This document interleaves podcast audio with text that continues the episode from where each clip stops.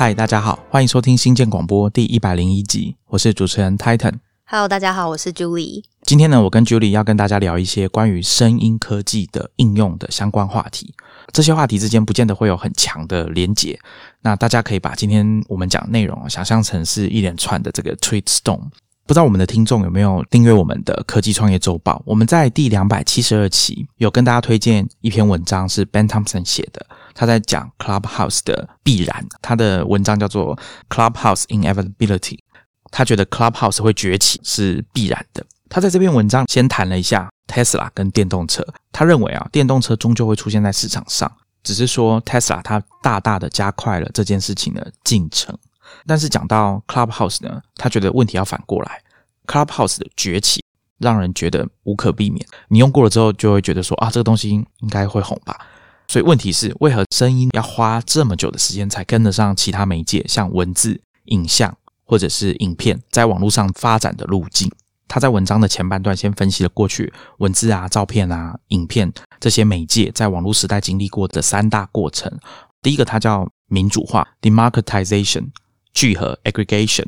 以及转化 （transformation）。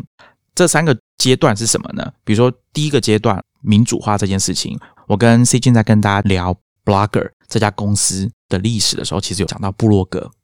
那时候最早的一个布洛格是在一九九四年的时候，一个大学生架起来的。从那时候开始，Ben Thompson 就认为说，布洛格就是第一步所谓民主化，他把出版这件事情好开放给所有网络的使用者。你只要会架网站，你就可以在网络上出版讲你想要讲的话，而不是像传统，如果你要写书的话，你一定要透过出版社；你要发表文章的话，要透过杂志或者是报纸等等的这种比较中心化的出版的方式。后来当然就出现了这种所谓的部落格平台，像 Blogger 这样子的工具，让大家可以比较快速方便的，你只要设定好你的账号密码，选一个比较喜欢的名字，部落格的名称，就可以开始写文章。那接下来呢，就是聚合的这个阶段，也就是搜寻引擎开始出现，让大家可以比较快的搜寻到你想要看的内容，以及传统媒体的网站，他们的内容也都被搜寻引擎索引起来，让大家比较好搜寻去发现。那第三个转化是什么呢？我想大家回过头来看，你会发现布洛格的确看起来好像蛮不错的，大家都可以写自己想要讲的话，但是那个使用的频率还有普及的程度，并没有像我们现在大家在用 Twitter、大家在用 Facebook、大家在用 Instagram 频率这么高。好，几乎每个人都会发，每个人都可以讲。写部落格，大家会想到说我要写一篇文章，可是如果你只是更新一个 Facebook 的状态，或者是发一个推，告诉大家说你今天早餐吃什么等等的，这个就简单很多。所以 Ben Thomas 在讲第三阶段转化的时候，他就说，Twitter 它就是以文字这个媒介来说，Twitter 就是第三阶段，也就是说，Twitter 的出现把发表文字这件事情的门槛降到超级低。最早期你会发简讯，你就可以发 Tweet。他说发推其实就是把你脑海里想的事情把它打出来，这样就好了。那因为它的格式、它的形式的关系，没有像文章那么正式，所以对大家来说，这个门槛又比部落格写文章要更大的降低。那如果把这三个阶段——民主化、聚合还有转化这三个阶段，你把它套到照片上面，你把它套到影片上面啊，其实也一样。你把它套到影片上的话，可能就是以前我们看电视还有电影这种中心化的制作，那大家一定要透过一个特定的管道去收看。后来呢，这个东西它就变成 YouTube，再来呢。到了第三阶段呢，他觉得这个东西就是以影片来说啦，很显然就是 TikTok。他在这几个阶段里面讲到声音的时候，他就把 Clubhouse 放进来了。以声音来说，第一阶段就是像广播，大家应该现在还是有在听广播吧？广播的话，你需要有一个广播电台，这个设备并不是大家都可以持有的。那后来呢，有了 Podcast 之后，门槛开始降低，我们有比较好的随身录音的工具，以及比较快速的网络，你可以把录下来的东西上传到网络上，那这个阶段其实就跟前面的部落格有一点像，就是我有了网络，我们开始有能力可以架站之后，就可以比较容易的去发送你产生出来的内容。那 Podcast 就是在这个时候加上 iPad 一起流行起来。可是呢，做 Podcast 这件事情依然不是大家都可以做的事。虽然说技术上来说好像是这样没有错，就跟部落格一样。可是你想想看，说你还要付钱，每个月缴这个 hosting 的费用。当然，现在有一些免费的选项，然后你要想你的节目内容你要怎么做，我的节目名称、我的封面、节目的类型，每个礼拜要出，然后甚至日更的 podcast 等等的，那个压力就来了，简直就像部落格一样。所以其实也不是每个人马上有这个能力之后，他就想要做这件事情，他这个媒体就开始流行起来。所以就像前面讲到的 TikTok 或者是 Twitter 一样，Ben Thompson 就认为说，Clubhouse 它就有一点像是声音转化之后的这个结果，它把门槛降得非常的低，就像 Twitter 一样，你只要进去。Clubhouse 的随便一个房间，你想要听什么，那个压力是很小的。这件事情，我想大家在使用的过程，还有你可能有听过一些分析文章，都有提到这件事情。它给使用者的压力是比较小的。你只要点进去一个房间，大家也不会注意到说 Titan 大驾光临，没有，你就进去听那个 Room 里面的人在讲什么，或者是你也可以很快速的自己开一个 Room，然后邀请你的朋友。不管是封闭式的还是公开式的，像之前我们新建广播在 Clubhouse 上面有办过一些活动，那其实基本上只要任何人进来看到这个 Room，或者是在 Twitter 或 Facebook 看到我们 Room 的连接，他都可以连进来听，也可以举手发言等等的。所以他其实把参与的门槛降到蛮低的。对于做内容的人来说，大家进来人都知道说啊，就是讲话聊聊天而已。所以其实这个严谨的程度就不像是在做节目一样，或者说不像在。写一篇文章一样那么的严肃，其实 podcast 当然也是啦。相较于广播，广播基本上就像电视节目一样，有固定的时间长度，中间必须要进广告。在做 podcast，我想大概大家比较少听到说新建广播每一集都固定时间，我们几乎每一集长度都不一样，都会有一些很明显的落差，这种自由度就不太一样。还有再来收听的时间，像广播大家就是时间到了就是要打开来听，可是 podcast 就不一样，基本上就是你高兴什么时候听都可以。那我觉得 Ben Thompson 这篇文章有趣的地方就在于说，他点出了一件事情，就是声音这个媒介哦，相较于文字、照片、图像还有影片这三个媒介，为什么花这么长的时间才走到今天这样稍微比较普及的阶段？哦，当然我们在讲的这个媒介哦，以 Ben Thompson 文章讨论的范围来说，它是有限制的，它是限制在内容的创作跟我们取用内容这件事情。所以说，传简讯跟讲电话。这种方式的媒介不在他的讨论范围内。我建议大家可以去我们的 show notes 找出这篇文章的连接，它里面有画一张图，作为这几种媒介它的转换。像刚刚好像一直没有讲到照片这件事情哦，其实照片最后的一个阶段，我觉得也很有趣啊，就是我们今天大家都已经很熟悉的现实动态，好，这是从 Instagram 发展过来的。那我觉得这个就是他讲的转换这个阶段，把门槛又再进一步降低。虽然我觉得他分析的方式刚好分三个段落，可能没有那么严谨。你总是会觉得说，哎，好像没有这么刚好对应到，但是大致上可以把它理解成这样子。欢迎各位听众去读一下那篇文章，看看那一张图。我自己那时候看到这篇文章的时候，也是很有感觉。就是我自己小时候一开始接触内容的媒介，其实就是声音。像我小时候一定要听有声故事书才能睡觉，每天都要一直换卡带，所以那个卡带是堆满家里的柜子。卡带过后呢，就是 CD。所以这两个媒介是陪伴我的童年非常非常多的时间。小时候妈妈怕近视，都不让我看电视，所以其实我是大量的在收听这些内容的。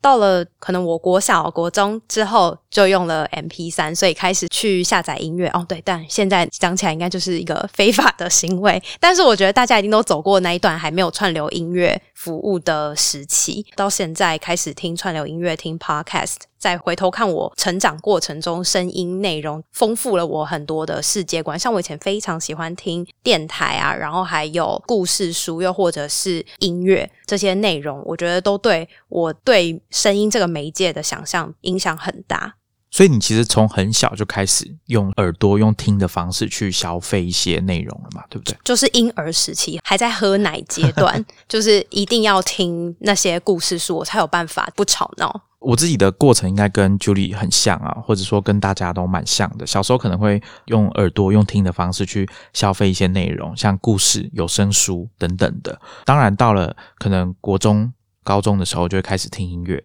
而且可能大量的听音乐跟广播。那接着到大学之后，开始听 Podcast 这种不是音乐的，也不是过去广播电台的这种内容。那一直到今天啊，像。Clubhouse 这样子的东西，还有英文的有声书等等的，其实仔细想起来，我并不是只会消费视觉的内容，好像文字啊、影像这样子而已。所以这也是为什么我今天觉得说，跟 Julie 可以来跟大家分享一下这些我们过去这样子观察下来的声音的科技啊，特别是最近几年的一些发展。而且在观察这些科技发展的同时哦，也带给我一些启示，就是有一些我们觉得已经很老的东西，或者说已经很常见、没什么创新的技术，如果你换一个方式去运用它，会有意想不到的结果，或者说那个体验，我觉得是很好的。像之前 Julie 有一次，他就跟我推荐一个服务，叫做 Audi Blocks，A U D I B L O G S，就有点像是把 Audio 跟 Blocks 结合在一起，然后把 O 去掉。我们之前在科技创业周报编者的话，也有跟大家介绍过这个服务。我们也会把链接放在 show notes，大家可以去点开看看。其实 Audi Blocks 这个服务它很新，就是二月才刚上线。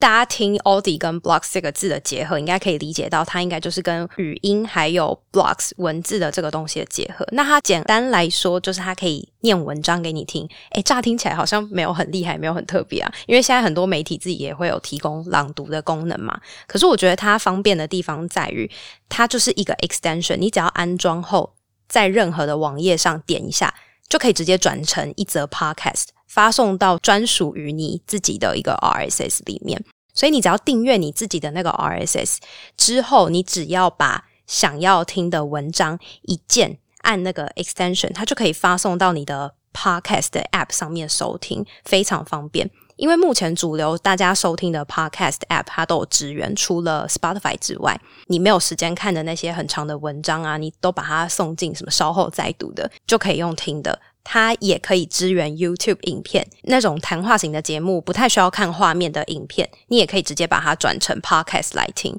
所以小小声的说，这个你就可以不用订阅 YouTube 的 Premium，就可以背景播放了。这应该对很多人来说还蛮方便的。而且它大概是这一两周开始会寄电子报，分享说 Audi Blocks 大家使用者最常转成语音来听的文章的一个热门排行榜，一次会寄给你五篇，就是热门排行前五名，它会附上连接跟预计收听的时间。这个部分我跟泰腾讨论的时候，觉得蛮特别，是因为我们都以为会是比较长的文章居多，结果也不一定，短则三分钟，长的也有到十几分钟。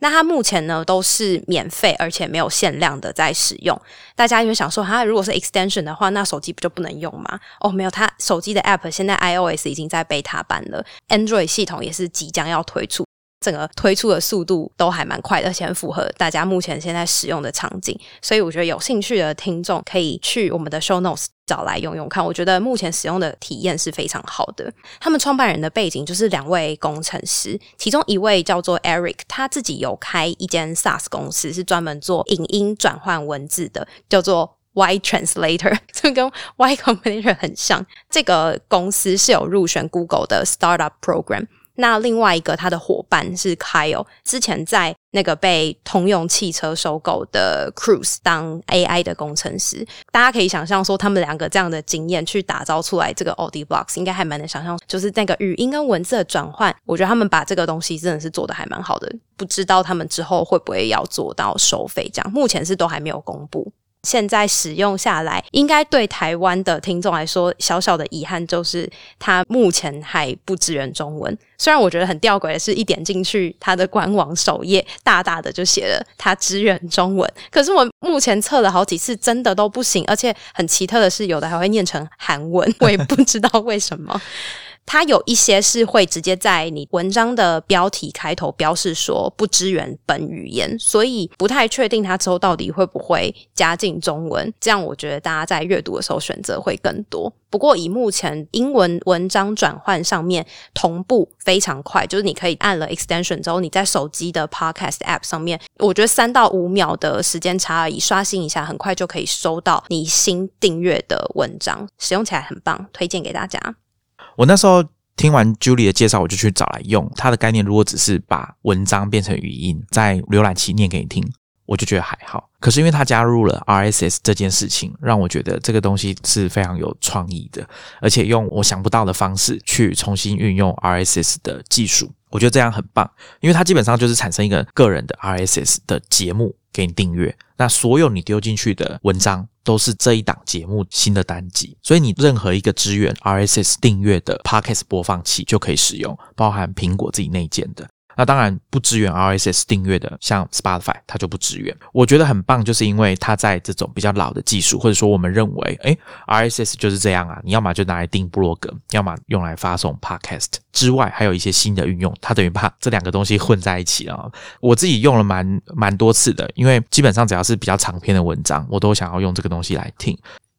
而且 Audioblocks 它用的语音的技术不是直接用你手机系统内建的这个语音，它的语音念起来是比较自然。我觉得这个部分大家可以自己去试用看看。那至于说 YouTube 这个部分，我觉得也很棒啦，但我不太确定说有没有违反 YouTube 的使用的这个规范哦。但我觉得是蛮好的，蛮方便的一个设计啦。我倒是还有看到另一个也有提供类似服务，叫做 T A Y L，不过它是要付费的。然后一开始就是七天的免费使用，这样它付费之后是一个月四美元或九美元。可是它标榜的就是支援很多种的语言，可能就是四五十种。所以如果有兴趣的听众也可以了解看看。它还有一个功能是它可以透过 Zapier 去跟其他，譬如说 Gmail 啊、Slack 啊、Mailchimp 还有 Typeform、Twitter 很多的一些 App 串接。所以我觉觉得它需要走到付费这边，是因为它还有多了 Audi Blocks 很多功能。我相信有很多人，他的确是需要透过声音的方式去 processing 这些内容的，比如说眼睛看不到的人，所以可能像 T A Y L，我不知道是不是读 tail 这样的服务，应该是有它的市场的。那再加上本来啊，我们的智慧型手机，不管是 iOS 还是 Android，还有电脑。都致力的在做这种 accessibility 的功能，好，所以至少声音跟影像的这个转换是蛮必要的。然后大部分人哦，随着年纪的增长，总有一个东西会开始失灵，这时候你就很需要仰赖另外一种形式去吸收资讯。谈到文字转语音这件事情，前一段时间刚好有一个新闻，就是 Spotify 跟 WordPress 要合作，让 WordPress 的使用者可以把他们的 blog 的文字转成 podcast，那当然是在 Spotify 上面收听。这件事情其实就跟我们刚刚讲的这种文字转语音是一样的概念，应该就是看到这则新闻，觉得说我可以找 Julie 来，就是聊一下今天的这个节目的主题。当然，我们之前写过一篇文章，在跟大家介绍说，这种用朗读的，哦，你的 AirPods 不是只能拿来听音乐跟听 Podcast 而已，还有很多有声书跟新闻媒体都在运用，不管是机械式的朗读还是。更自然的合成的语音去呈现他们的内容，让使用者可以消费他们的内容。我觉得这个趋势是越来越明显。那其中一个当然就是像 Ben Thompson 这样，本来是写布洛格，后来他的订户一直要求他拜托出有声的版本所以他干脆就每天多花一点时间把他的文章念成 Podcast。那我觉得这件事情就是很明确的需求，因为这些人都是有付钱给 Ben Thompson 的，他们都是订户，所以有付钱的人有这个需求的时候，表示这件事情应该是蛮可靠的。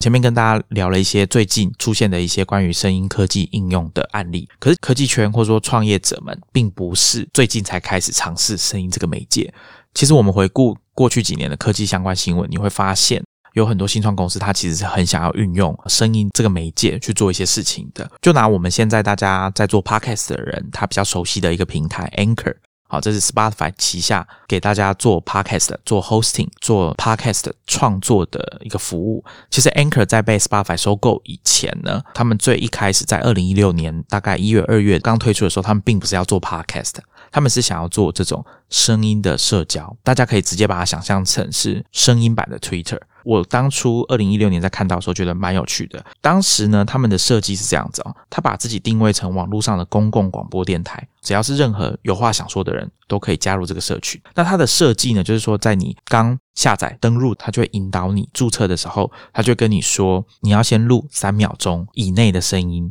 去跟使用者说你的名字要怎么读。我觉得这件事情蛮妙的，因为像大家有在听新闻广播。就知道我跟 Julie 常常不会念，想要跟大家介绍的人，他的名字怎么讲啊？怎么读？接着呢，Anchor 它的语音就会透过你的耳机或者是你手机的喇叭，引导你去使用这个平台，并且教你怎么使用。比如说，它有一个部分是想要帮助你很快的录音，它那时候采用的方式是。一开始先用你的手机的喇叭做使用的教学，那接着他就会请你把手机像讲电话一样放到耳朵旁边，那它的声音就不会再从喇叭出来，而是从听筒放出来。接着他就会引导你录下一段自我介绍，所以我那时候是觉得 Anchor 这个做法蛮聪明的，因为它只要引导你注册完之后就有两个内容，第一个是你的名字，第二个是你的简短的自我介绍。所以接着呢，你就可以在 Anchor 上面录下任何你想要讲的东西，那或者是你想要像做 Podcast 一样，因为其实 Anchor 一开始蛮神奇的，我不知道他们怎么做到的。他们有已经跟 Spotify 还有 Apple Music 都谈好，你可以直接在你的音档里面加入一段由他们提供的音乐，我觉得这蛮有趣的。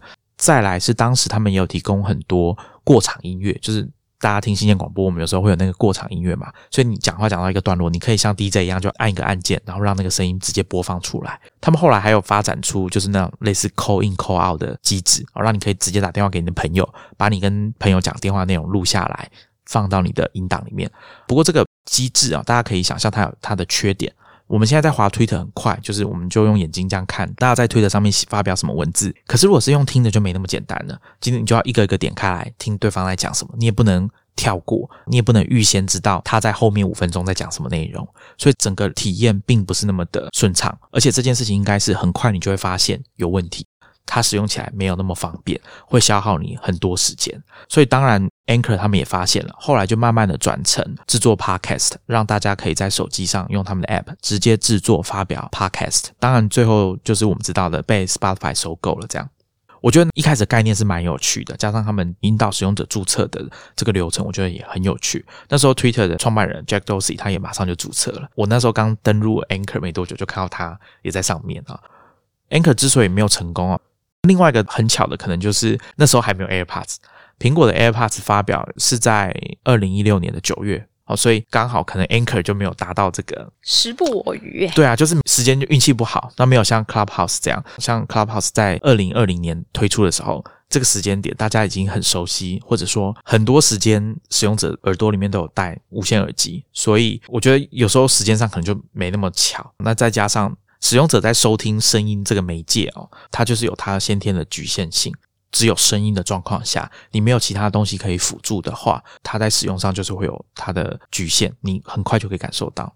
刚刚讲到时不我与，就所谓的生不逢时，我觉得看一下现在的数据就可以了解到，说无线耳机到底有多普及。因为在二零二零年是第一次无线耳机的出货量超过有线耳机，而且。全球的无线蓝牙耳机的这个总出货量已经超过三亿，这当中 AirPods 是占将近一半。那在穿戴式的这些装置整体市场里面，跟耳朵相关的可能是耳机占整体的出货量比例是第一，差不多是百分之六十四左右。第二名才是我们戴的这些智慧型的手表，像 Apple Watch 这类的，他们是占百分之二十四。所以其实，在耳朵里面的这些穿戴型的装置占的比例是很高的。而且国际数据公司 IDC 说。二零二零年是耳朵型的穿戴型装置成为每个人的必备的一年。当然有受疫情影响啦，不过我觉得在捷运上、在公车上、在路上，应该几乎人耳一副无线耳机。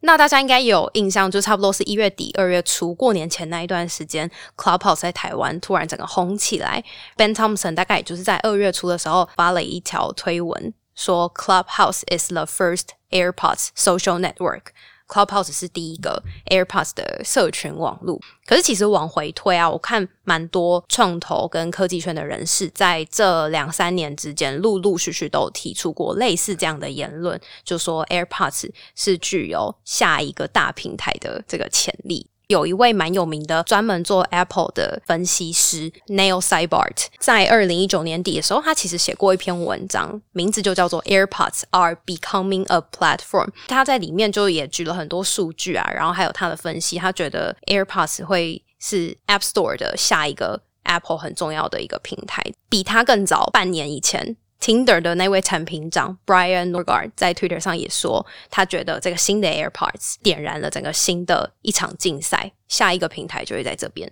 所以我们就发现说，整个 AirPods 相关的应用跟 App 是越来越多的。然后我也在找这个资料过程中，有发现一个网站叫做 AirPods App Store，顾名思义就是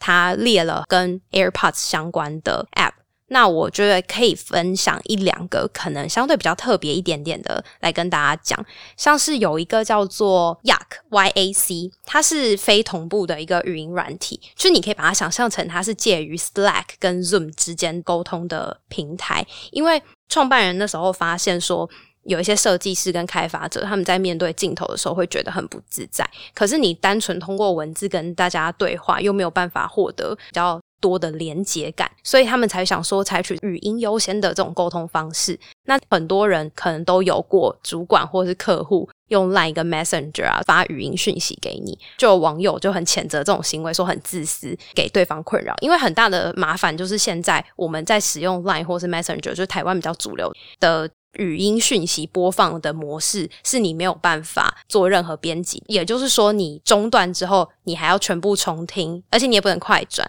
然后你也不能跳出那个听的界面去做其他的事情。所以我觉得大家会想说，哎，那亚克这种透过语音沟通的平台到底有什么好处？它的界面很语音友善，所以你可以暂停，你可以快转，可以在语音的界面上做很多事情，所以你不用急着说一定要那个同步的当下跟对方做回应。它给的弹性就大很多，所以在 COVID 期间，他们的用户是增加了四百个 percent 以上，而他们一月才刚拿到七百五十万美元的 A 轮募资，然后 Slack 有投资他们。那另外一个我觉得也还蛮特别的，在这个 AirPods App Store 里面的一个 App 叫做 Shift，它其实是一个很像是你的健身 DJ，不只给你音乐，它还给你 Podcast，不管你是在有氧啦，还是什么高强度间歇、飞轮、重训这些种类的运动，你自己选择之后，它会放当下适合你节奏的音乐，听起来好像也还好。但我觉得好玩的是，你可以自己设定每一个组间的一个休息时间的长度，它会帮你切换到 Podcast 做缓和，你就可以顺便休息一下。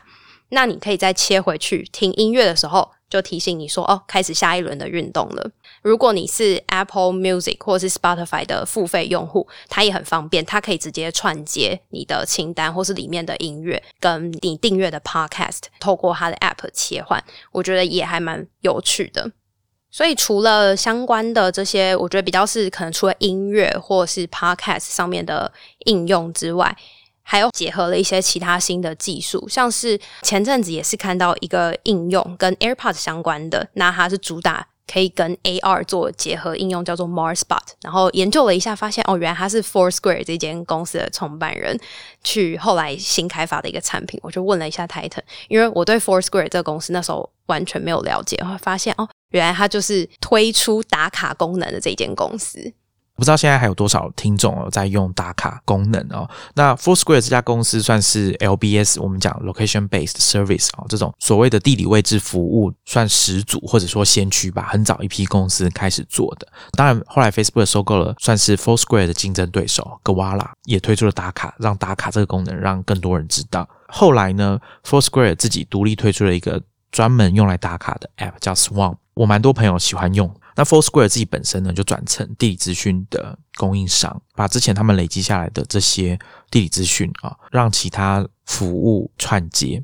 其实 MarsBar 在二零一六年就推出了，那它一开始只是一个 Chatbot 啊，因为当时这个聊天机器人的题材是很红的，他们可能就想从这个技术先切入，做所谓的推荐的方式。大家还记得 Chatbot 的运作方式吗？就是你可以跟聊天机器人问他问题，然后他可以回答你，比如说你。现在肚子饿了，想要在哪里哪里吃饭？有没有推荐的？那他就会根据 Foursquare 上面的资料、使用者的推荐，还有当年的一个功能叫做 Tips 啊，就是使用者可以留下一些秘诀，比如说这家餐厅有隐藏式的菜单等等的。那时候 Julie 发现 MarsBot 的时候，我去看他们的名字已经改了，叫做 MarsBot for AirPods，而且 AirPods 的后面啊右上角还有一个代表注册商标的这个 R，也就是说它专门就是 for AirPods 打造的。其实也不是 AirPods 啊，就是。针对无线耳机打造的一个服务，你下载完打开之后，它会有一个语音的导览，介绍这个 App。每个人可以录制五秒的声音，自我介绍啊，或者是跟别人打招呼。为什么呢？等一下会跟大家说。那还有一个很酷的三秒的出场音乐。我想如果有看过布袋戏的人，可能知道我在说什么，就是每个角色要出场之前，会有属于他的配乐响起。好，所以当你戴着耳机开着，让 MarsBot 在背景散步的时候，耳边可能会响起一些语音助理的声音，跟你说：“Titan，你现在经过了这家餐厅，它有什么东西？这家餐厅最有名的是什么料理？或者是你现在经过某个地点，他会跟你说：‘哎，这个地点是上周最热门的地方。’等等的。当然还有 MarsBot 其他的使用者，如果你经过了，他是你的好友，他可能就跟你说：‘哎，Julie 正在靠近你。’或者是你可以跟他讲说：‘哎，你你正在靠近 Julie。’那当然，也有陌生人，如果你愿意打开这个功能的话，可能你在经过一个陌生人的时候，他就开始播放这个人的 出场音乐啊，或者是开始播放这个人的自我介绍，所以你就可以很快知道说，哦，这个人是谁。在台湾几乎没有看到有什么人在使用啦。这个服务相对于刚刚 Julie 讲的这种针对 AirPods 开发的 App，我觉得它可能有几个问题导致它现在。大家去看它的评价可能没有特别好，或者是你可以很明显的感觉到它并不是一个很热门的服务。比如说跟 Clubhouse 相比好了，它可能就不是那么热门的服务。但它有一些应用，我觉得还不错哦。但我先讲一下它的缺点好了。我自己用了一小段时间，我的理解是这样：开始使用的时候，带着你的无线耳机或者你的耳机好了，走在路上，它有可能会突然发出一些声音，跟你说：“哎，现在有什么事情发生？”这样子。那我觉得这件事情有一个冲突点啊，就是一般的状况下，如果你戴着耳机，那是因为你要听音乐、要听 podcast、要听各种有声的内容，或者是你根本就在讲电话等等的。所以在这个状况下，你可能不是那么喜欢你在做的事情做到一半被打断，然后有人跟你说：“哎，某一个陌生人经过。”可是这时候却害你从你正在听的 podcast 或者是有声书分心。那我觉得这可能不是很好的设计。但是反过来讲，Masbar 里面有内建一些功能，我觉得是蛮不错的。很可能在我们这个疫情过去之后，会重新受到大家的重视，也不一定。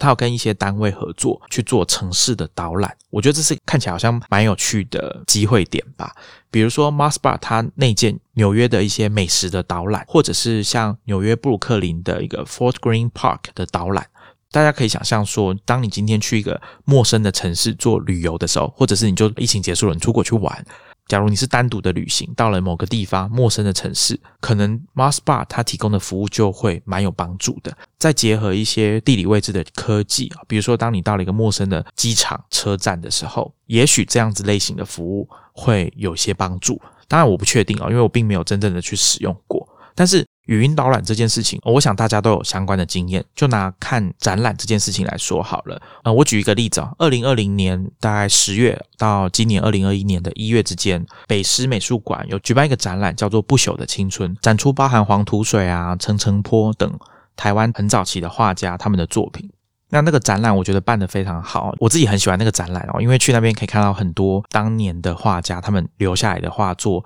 显现出那些地点是其实今日我们都还有去过的。比如说，大家可以想象一下，一百年前的植物园长什么样子。当年还是日据时期嘛，所以有一位日本的美术老师，他是来这边应该算是建中的前身嘛，当美术老师，所以他就自然而然的在这个植物园写生，所以你可以看到一百多年前的植物园长什么样子。那时候呢，这个展览的语音导览呢，主办单位做了一个尝试哦，就是让观展的人用 Facebook Messenger 去他们北师美术馆的粉丝页发送讯息，输入作品旁边的编号，机器人就会回复一张画的这个缩图啊，让你确定一下是不是这张画，作品的名称啊、尺寸啊，还有美彩等资讯，以及一段预先录好大概两到三分钟的真人语音导览，告诉你这幅画背后的故事。那我一开始感觉当然是，哎，觉得蛮好的，我不用另外下载 App，Facebook Messenger 我本来就有，而且我只要发送画作的编号。但使用一段时间之后，我就发现，哎，有点可惜哦，因为我不确定说这是 Facebook Messenger 它的技术的限制还是怎么样。它在播放导览的时候呢，你只能按下播放跟暂停，就像刚刚 Julie 讲的，我们平常在做语音信息的时候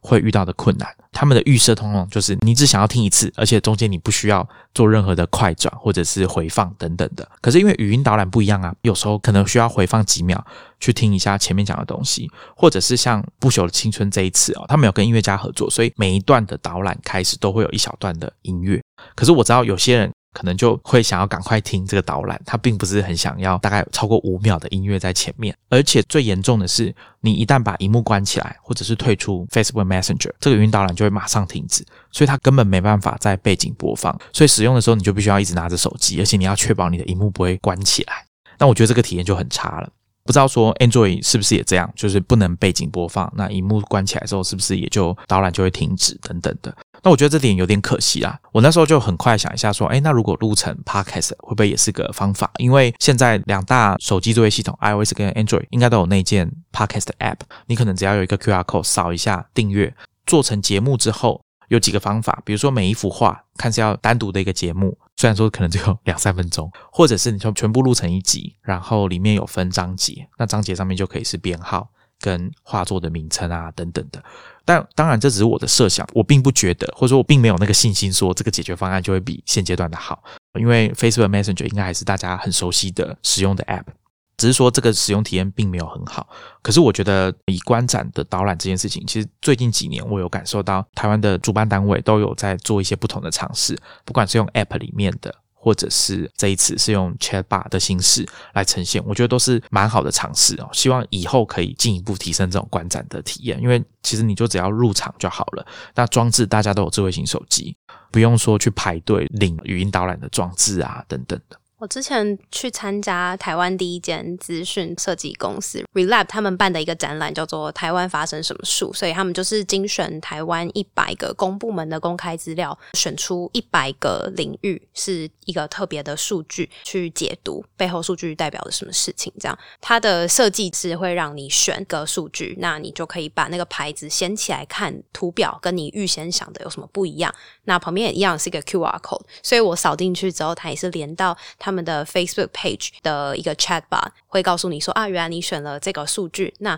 其实你知道数据背后想要告诉你什么事情吗？或是跟你想的有什么不一样吗？一两分钟的一段语音的导览。那我觉得刚刚讲到那个 Mars Bot，我觉得还有一个蛮特别，是它也可以让使用者自己录音一小段，可以放在那个地点。所以，如果下一个人路过的话，他可能就会听到一个路人告诉你说：“哎，这个地方怎么样？怎么样？”我就想到说，那如果是语音导览的话，假设之后有没有办法发展出可能 maybe 是某个专家还是某个领域的人，他来看这个展览，然后他看到了这个东西，他其实也有一些想法。可能很多人现在的方式是回去写成一篇部落格文章，或写在脸书上面。可是我觉得，如果他可以在当下留下那一个他的看法或者讯息，我觉得可以在那个展览当中激荡出很多不同的想法。我觉得这想法蛮酷的。有一些展览，如果真的有同行或者说专家也去观展哦，那他想要留下一些自己的想法，分享给其他观展的人，我觉得蛮好的。那只是问题就是在于说，这个界面要怎么做，这个 UX 要怎么设计会比较好。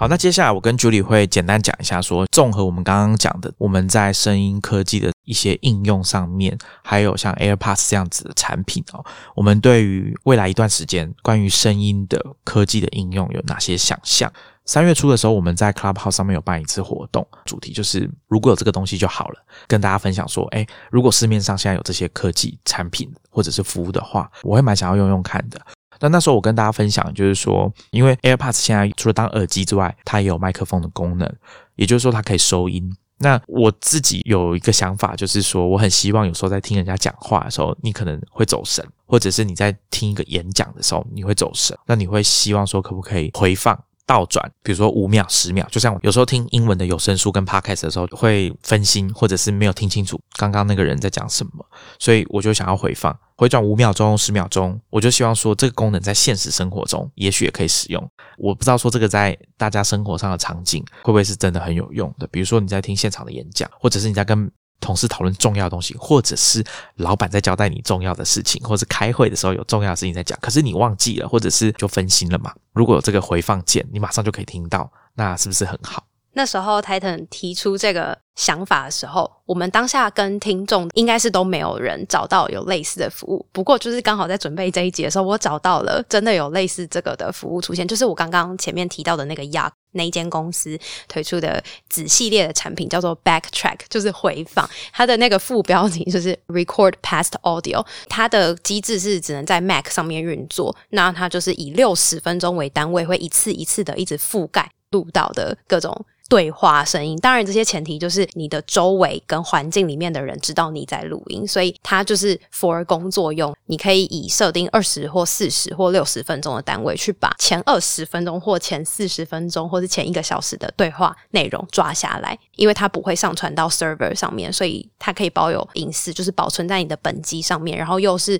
最多只能保存六十分钟。这个或许某程度上有解决到回放这个困扰了。我那时候还有分享另外一个产品，是来自 Team Edge Engineering 这家瑞典的设计公司，他们专门做算是跟声音相关的产品哦。你可以说是电子乐器也好，那他们那时候推出一个蛮特别的产品，叫 OB Four，看起来像以前手提的收音机，可是它其实是智慧型喇叭。那它有一个很特别的功能是它可以收电台，只要你打开电源开始收听这个电台，它有一个里面有一个硬碟，会把过去两个小时的声音全部录下来，你可以随时回放前两个小时的内容。我觉得这功能蛮有趣的，因为听电台恰好也有这个问题，你想要再回去听，基本上就是不可能的事情，除非你一开始就有用那种，我不知道大家有没有用过，就是用录音机直接把电台的这个声音把它录下来这样子，那它就有点像这个功能。这家公司 T N Engineering 设计的产品非常的有趣哦，我会把 Ob4 的这个连接放在 Show Notes，他们就说这是一个 Magic Radio Box 哦，可以回放这样。那它里面还有提供一些很好笑的功能，就是回放的时候你可以用高倍数的方式去去回放，它的界面上面就有一个转盘，小小的转盘。你可以想象，就像 DJ 在刮盘的时候那种转盘，只是说缩到非常小，可能只有十元硬币的大小吧。所以你回放的时候，你也可以把速度调得很快，然后就有那种嗯嗯,嗯这样子变声的效果。或者是你单纯就回放说，哎，那刚刚前面电台播的内容是什么？那当然它是智慧喇叭，所以它其实主要的功能就是当蓝牙的这种无线的喇叭去使用。那我之前在推特上面有看到一个算是前还是现任的 Facebook 的设计师。跟我一样很喜欢听 Engineering 的产品，所以他就说他有买一个 OB4。那我就去问他说：“哎，那你使用的心得怎么样？你真的有在用它？它主打的那些功能吗？”哦，那他说没有啊，我就拿来当蓝牙音响。而且他有当时我看网站介绍，我觉得很好笑。他除了放一些我们讲的这种 Ambient Music 哦，就是环境式的音乐，还会放佛经、心经哦，就是那种阿弥陀佛、阿弥陀佛这种。我觉得，呃，瑞典的公司会想到这个也是蛮妙的啦。那那个设计师就回我说，他基本上就是把它当无线的喇叭在使用，还有放这种环境的声音，但比较少在听它原本主打的 FM radio 的回放功能。这音箱长得非常好看，我觉得外貌协会的应该给他一百分。哦，对他们设计的产品在外观上面应该是没有问题的。但是价钱就是也是相对比较高一点。我们会把链接放在 show notes，欢迎有兴趣的听众去找来看看哦，看一下他的那个影片的介绍，他故意用日文的旁白。我自己觉得，比起现在很多科技公司主打一些什么 AR 的眼镜，除了价钱很贵，然后功能上面可能相对一般大众来说也没有这么常用，什么拍三 D 影片这类的，它的外观第一个就是蛮高调的，你也不可能一直带着它使用，所以我觉得如果 Audio 这种类型的穿戴式的装置，它可以结合 AR 做使用的话，对于主流大众的接受度应该是会更高的，而且我自己也会觉得使用上面的需求应该也会更大。所以像之前 Facebook 他们团队里面的一个科学家 Michael Abrush，他在 The Information 的采访里面就有提到说，其实他觉得 Audio 的创新的优势是说可以。帮你去挑出有意义的讯号，也就是说，它可以在很吵闹的环境，譬如说咖啡厅里面，好了，帮你过滤掉其他杂音，去强化你当下需要听到的声音。譬如说，就坐在你对面的那个人，他的讲话的声音，这样的东西就会比现在我们说主动式降噪的耳机又会更聪明一点。这个做法其实就跟现在的 AI 助听器。很类似，就是根据使用者周围环境的声学的的一些特性去调整，说你输入的声音是要被过滤还是要被放大的。那其实我刚刚前面提到的那一位 Apple 的分析师 Neil s y b a r d 他在二零一九年的时候也说过，AirPods 会是透过这种推播给你这种智慧化的声音，去扩展你现在所在的环境。那开发者就可以去借由 App 来帮我们把这些听到的内容去做更多的运用。让 AirPods 就可以变成一个新的大平台，这样。我前面有讲到说，有一些创投跟科技圈的人，大概在两三年前就提过 AirPods，对于他们是。下一个大平台有很大的潜力跟关注。那我后来还有看到一位是他在纽约做早期投资的一位创投，叫做 Jordan Cooper，比前面我说到的那几位都还要更早。他是在二零一八年的三月开始写文章，讲说 AirPods as the next platform。而且我觉得时隔三年，就到现在刚刚好三年。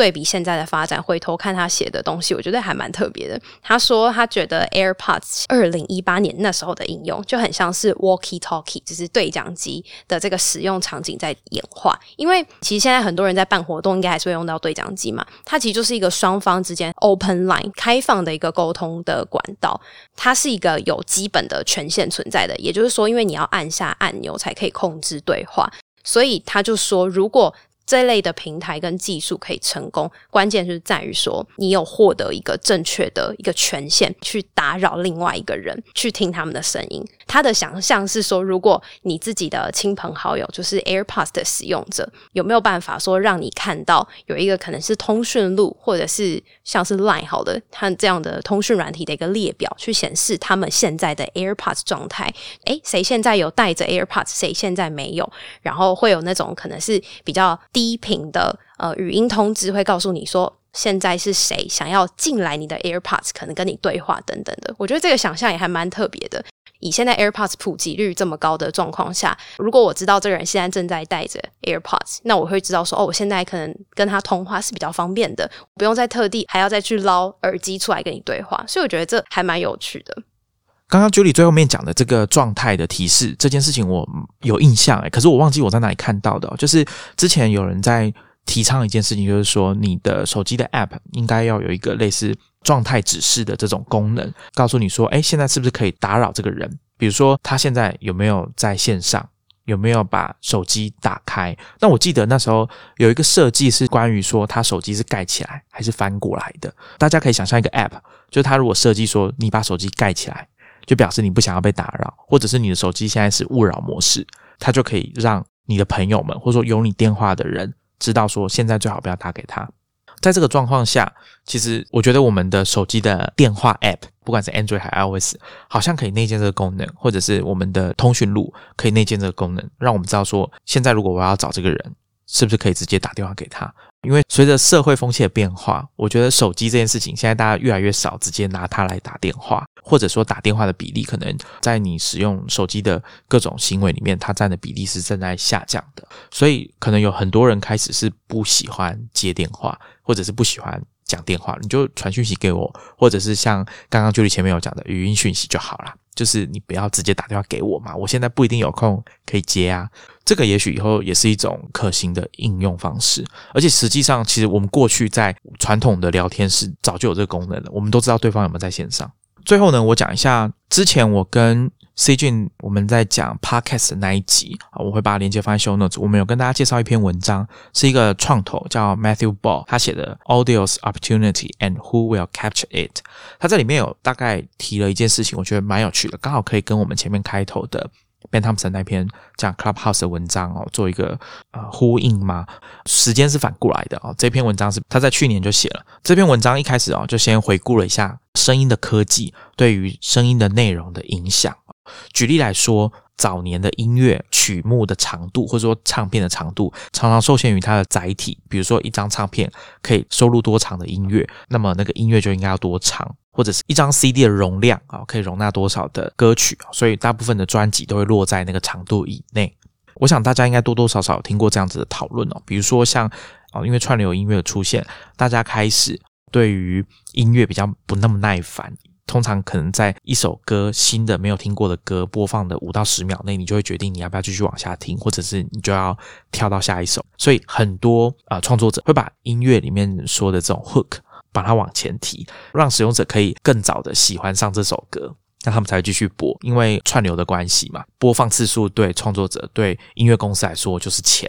Matthew Ball 在他的文章里面就有讲，大家可以发现说歌曲越来越短。他的理论我还没有办法很买单。他说，对创作者来说，一首五分钟的歌在串流时代，它的价值是比不上两首两分半的歌的，因为你的歌曲只要长度短一半，那大家播放的次数就可以加倍。你赚到的权利金也可以加倍，这个数学上好像言之成立，但是我不太确定说是不是真的对创作者来说就可以把一首五分钟的好歌转换成同样好听的两首两分半的歌。我觉得这个可能没有办法很快的有一个有个明确的答案啦。但是他讲的在数学上面好像还蛮有道理的，就是你把歌缩短，大家本来可以播一次的时间就可以播两次，那权利金就可以变高。他举了一个例子，就是二零一九年啊排行榜上第一名的歌，好像只有一分五十几秒。他在那篇文章里面还有提到说，声音这项媒介在发展的过程当中，过去几十年来，它的市场规模不但没有继续成长，还反而缩小了。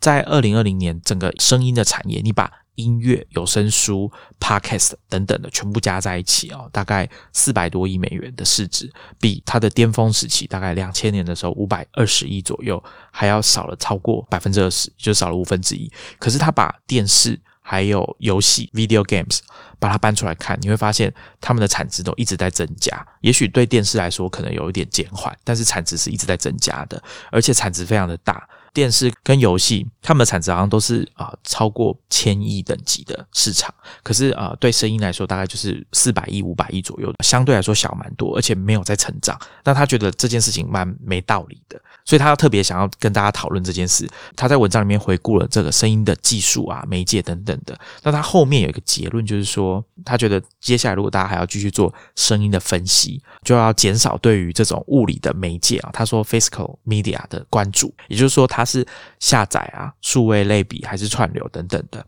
之外，比起这些物理的媒介来说，你要更关心的应该是如何 access 啊，如何取得。原文是 methods of access 啊，就是怎么取得。那这件事情刚好前面啊，Ben Thompson 的 Clubhouse 那篇文章我们有提到嘛，就是说他把参与声音的制作跟消费这件事情门槛又降得更低了。等于就是说，你要 access 它的这个门槛降得很低，你只要 app 打开就可以听，就可以讲话，就可以发起一个电台。刚好看到这两篇文章啊，觉得好像有点呼应。到底为什么声音这个媒介它发展速度比较慢？一定有一些原因在里面吧？那当然产值也是可以值得大家重新思考的。另外一个就是技术的部分。我觉得这件事情很有趣，是因为结合我们今天跟大家讲的，从一开始的 Clubhouse，还有我们中间讲的语音转文字，加上 Ben Thompson 讲的说，哎，把门槛降低之后，会让我有一个猜想，就是说，声音这个媒介如果要在总量上面，或者说大家使用的时间，或者是内容的种类，或者是数量上，要能够跟文字，要能够跟影片相比的话，会不会以声音来说，它如果可以跟其他的媒介互相转换，比如说文字转语音。语音转文字，或者是影像转成语音，如果可以很顺利的完成，很无缝的做到，像刚刚 Julie 介绍的 Odi Blocks，或者是大家也可以想象一下，我今天可以用 RSS 去订阅 Clubhouse 里面的其中一个 Club，只要每次举办活动，我都可以收到一个音档以及一份逐字稿，当然是由 AI 自动辨识产生的。那你在取用这些内容，或者是所谓的你的 formal 的压力，是不是就会小很多？是不是你会比较愿意去？消费这样子的内容呢，或者是反过来讲，这样子的内容它是不是更有价值？当 Clubhouse 要开始收费的时候，它是不是就可以提供消费者、阅听者更高的诱因去订阅、去购买这个创作者的内容？不然的话，想象一下，如果 Clubhouse 的内容都只能 live 的话，那它也只有收 live 的钱，那就好比像演唱会一样，它的规模跟它每一次可以接触到的听众就是有限的。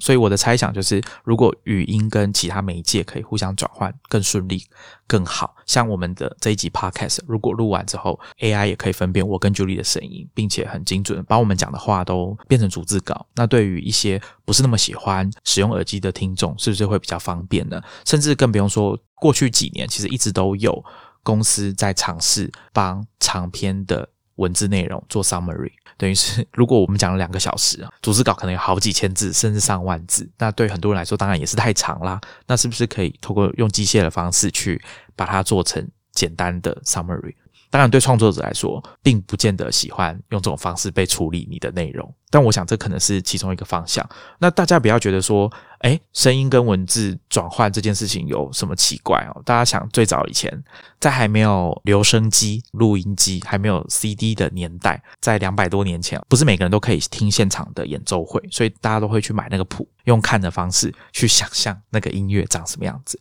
或者是大家不知道有没有看《West World》？开场不是会有一台自动播放的钢琴吗？那其实以前自动播放钢琴的那个桶、那个 roll 哈是有在卖的，所以大家也可以去买来自己在你家的钢琴，或者说在公共场所的这个钢琴去播不同的曲子。这个我好像是我在那个《The New Analog》这本书里面有提到，那时候书里面是在讲版权的问题啦。总之，我觉得如果这个媒介可以互相转换，而且很顺畅的话，也许可以帮他打开一些新的机会，也不一定。我这边想到的另外一个事情是互动，就是像我自己就在想啊，假设现在正在听我们节目的听众，不知道有多少人是正在用无线耳机呢？所以我就在想说，如果有没有一个技术可以做到说，来，请现在是刚好用无线耳机的听众帮我按一下耳机，我就可以收到一种很像投票的概念。那在我们后台就可以得到大家的一个投票选项啊，然后我就可以收集到回馈，而且这样也不用让听众说还要点进去 show note，然后找到那个连接，然后去投票，告诉我一些想法，可以降低很多的摩擦力。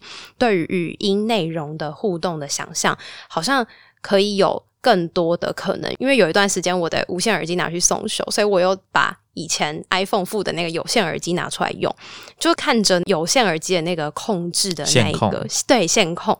就是你看它可以调音量，然后你按一下、按两下、按三下都有不同的功能，然后你也可以接听来电等等的。其实那些设计都是这么早以前就有的。那我们现在对于语音内容的一些互动的想法，会不会？会随着科技的演变加入像是 AR 这些的想法，譬如说我点头、摇头，然后耳朵可能往右偏一点，往左偏一点，就可以直接变成下一首、上一首。我不知道，就是可能是很黑科技的想象，但我觉得如果未来有办法做到的话，在呃内容的双向互动会有更多不同的情景发生吧。我觉得 Julie 你可以期待一下 NBA。小牛队的老板 Mark Cuban 最近投资一家公司 Fireside，对他就是想要尝试在 Podcast 里面加入互动的元素，所以我想大家也可以关注一下这家公司之后的发展。好，那我们今天就跟大家聊这边，我们下一集见，拜拜，拜拜。